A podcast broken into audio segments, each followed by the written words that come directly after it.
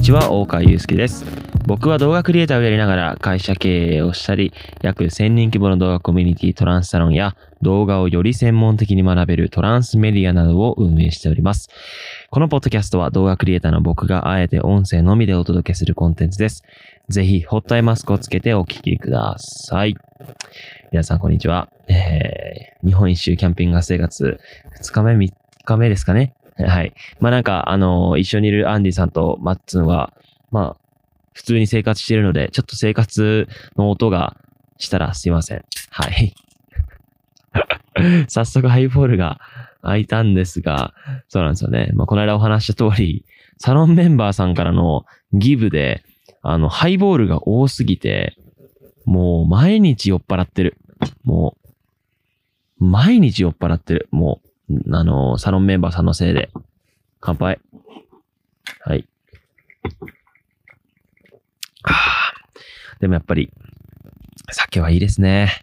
あのーなんだろうな。ちょっとまあ、余談になるんですけれども、なんで大川祐介がここまで酒を好きになったかっていうと、まずは、やっぱり母の影響。あの、母がすごい酒が大好きで、もう、どのぐらい酒好きかっていうと、僕が仕事終わって、その時クラブとかの撮影してて、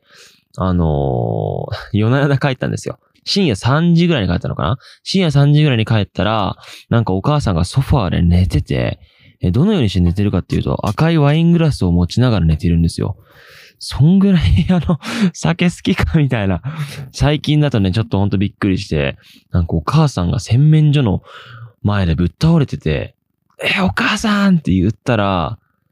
酒で酔っ払ってただけだったっていう。でもその酔っ払い方ちょっとどうなのかと思うから、まあ結構最近はね、厳しく言ってるわけなんですけれども、まあそのぐらい酒が、まあ親譲りで好きでして、まあオーストラリアって18歳から酒が可能、あの飲んでいいので、あのそこでビールとか飲んで、まあ酒の体制をつけたっていう状況ですね。まあなんかハイボールとかってすごくなんか食の邪魔をしないし気軽に飲めるので、あの最初ねちょっと入りとしてはなんかまずいなって感じだったんですけれども、あのめちゃくちゃハマるので、あのウイスキーと、あとソーダ割りね、あの、ぜひ飲んでいただけたらと思っております。もちろんね、未成年の方は飲んじゃダメですよ。はい、早速じゃあお便りの方読んでいこうと思います。で、今回お便りからテーマを決めさせていただきました。ありがとうございます。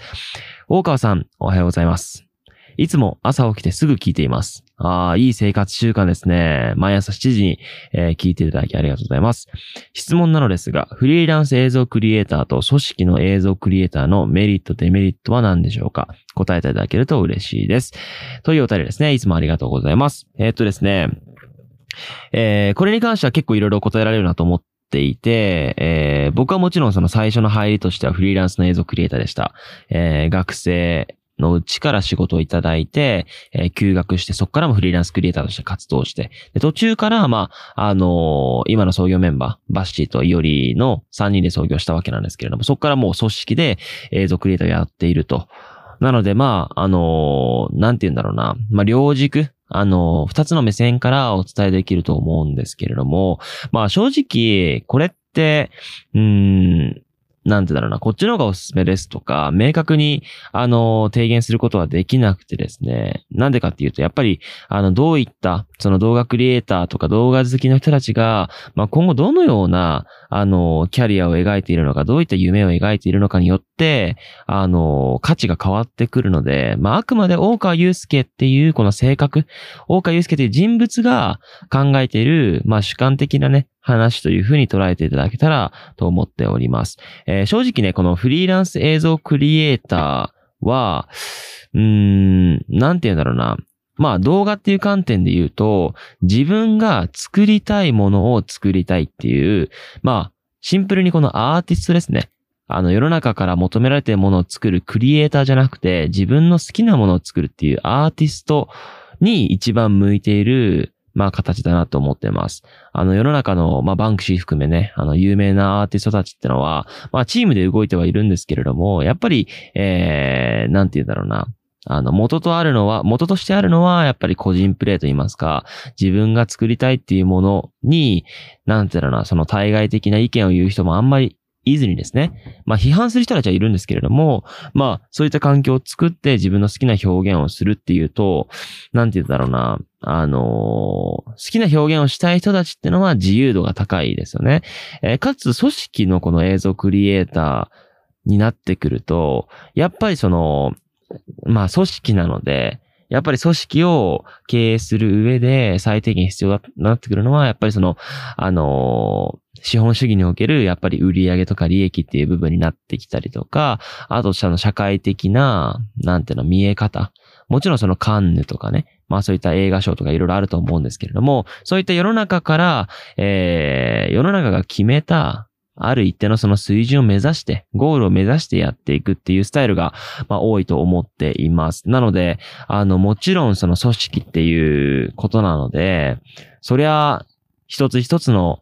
動画制作とか、あの、仕事がやっぱり大きいので、もちろん狙えるところも大きくなってくるとは思います。なので、そういった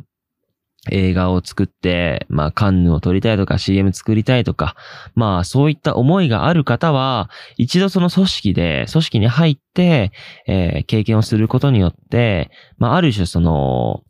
大きな経験をさせてもらえることによって、まあ、視野が広がるっていう要素は間違いなくあると思っていて、僕もね、起業する前に一回就職しようか迷ったぐらいなので、まあ、やっぱり組織で活動するっていうメリットは大きいです。大きな挑戦をするのであればね。ただ、えー、僕は割とその前者、あの、フリーランスというか自由な表現をするっていう思考の持ち主なので、僕は前者の方がおすすめなんですけれども、それはなんでかっていうと、まずそもそも、あの、後者の、まあ、カンヌとか、あの、そういったゴールっていうものを、まあ、他人が決めた、この、まあ、ゴールには、まあ、あまり興味がないというか、自分で定めたものを、あの、掘り下げていくっていうことの方が僕は本質的だと思っていて、むしろ、その後者のような、あの、明確な、なんてだろうな、多くの人が憧れるようなその理念っていうものを、本気で作っていきたいというふうに思っているしそれが、まあ、真のアーティストだと思っているので、ありがとうございます。ハイボールついていただいて。はい。真のアーティストだと思っているので、えー、本当にその、ね、自分が好きなものを突き詰めて表現したいんだったら、僕は間違いなく、えー、フリーランスの映像クリエイター、まあ、フリーランスって言い方もおかしいな。あのー、自分が好きな表現をできるような環境。で、これ僕は正直なところ言うと、フリーランス映像クリエイターの気持ちでいるんだけれども、組織としてやっているっていう側面が多いですね。なので、なんて言うんだろうな、その自己満足だけで動画を作っているんじゃなくて、えー、誰かのため、世の中のための自己満足の表現をしているっていう、ちょっと抽象的で分かりづらいかもしれないんですけれども、あの、まあ、そういった考えで僕は今動画を作っていますね。なので、まあ、これちょっと結論出すの難しいんですけれども、あのまあ、これから、まあ、フリーで、本当にバシバシ、まあ案件をこなして自分の好きな表現をして追求していくのか、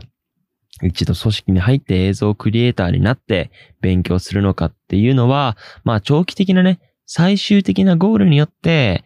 割と変わってくるのかなと思います。えー、まあ最近ね、その、最近じゃねえや、僕が初めて、なんて言うんだろうな、アシスタントじゃないですけれども、あの、一緒にクリエイターとして何か募集した時の、子ってのは今、青いプロ、もう日本最大級の制作会社に就職していまして、彼はもう最初からカンヌ取りたいっていう思いがあったので、あの、そういった、まあ、ゴールが明確な場合は、一度大きなプロダクションに入って学ぶっていうこともすごくいいし、実際彼もすごいね、バシバシ活動、活躍しているので、あの、本当にいい、なんてだろうな、あの流れじゃないですけれども、いいキャリアに入ったなっていうふうには感じています。で、むしろ僕みたいな、もうゼロから、新しいものを想像してやるっていう、まあアーティスト、まあ起業家っていう企業的な精神がある方は、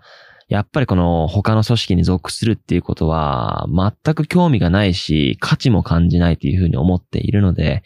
まあ、あの、そんなアドバイスでした。で、まあ、このね、あの、僕が考えている思考を共有するってことももちろんなんですけれども、まあ、大川祐介ってのは、まあ、そういった考えで、えー、日々会社を経営して、えー、動画を作っていますので、あの、今後の、こういった、まあ今もね、今後を控えている様々なプロジェクトがあるので、まあそういった、なんてだろうな、過程とかを引き続きね、楽しみにしていただけたらと思っております。で、あのーすでにね、数校もトランスサロンメンバーにはもう共有していまして、あの、割とここのポッドキャストでは、あの、カジュアルなね、あの、くだらない話も交えて話そうと思っているんですけれども、トランスサルには毎日数千字でがっつり記事書いて、えー、思考を共有していたりとか、動画次が繋がってしっかり学べるような環境をね、整えていますので、えー、もしよろしければ遊びに来ていただけたらと思っております。えー、今日も最後までね、聞いていただきありがとうございました。あのまた明日も、え7時にね、お会いしましょう。それでは、また明日。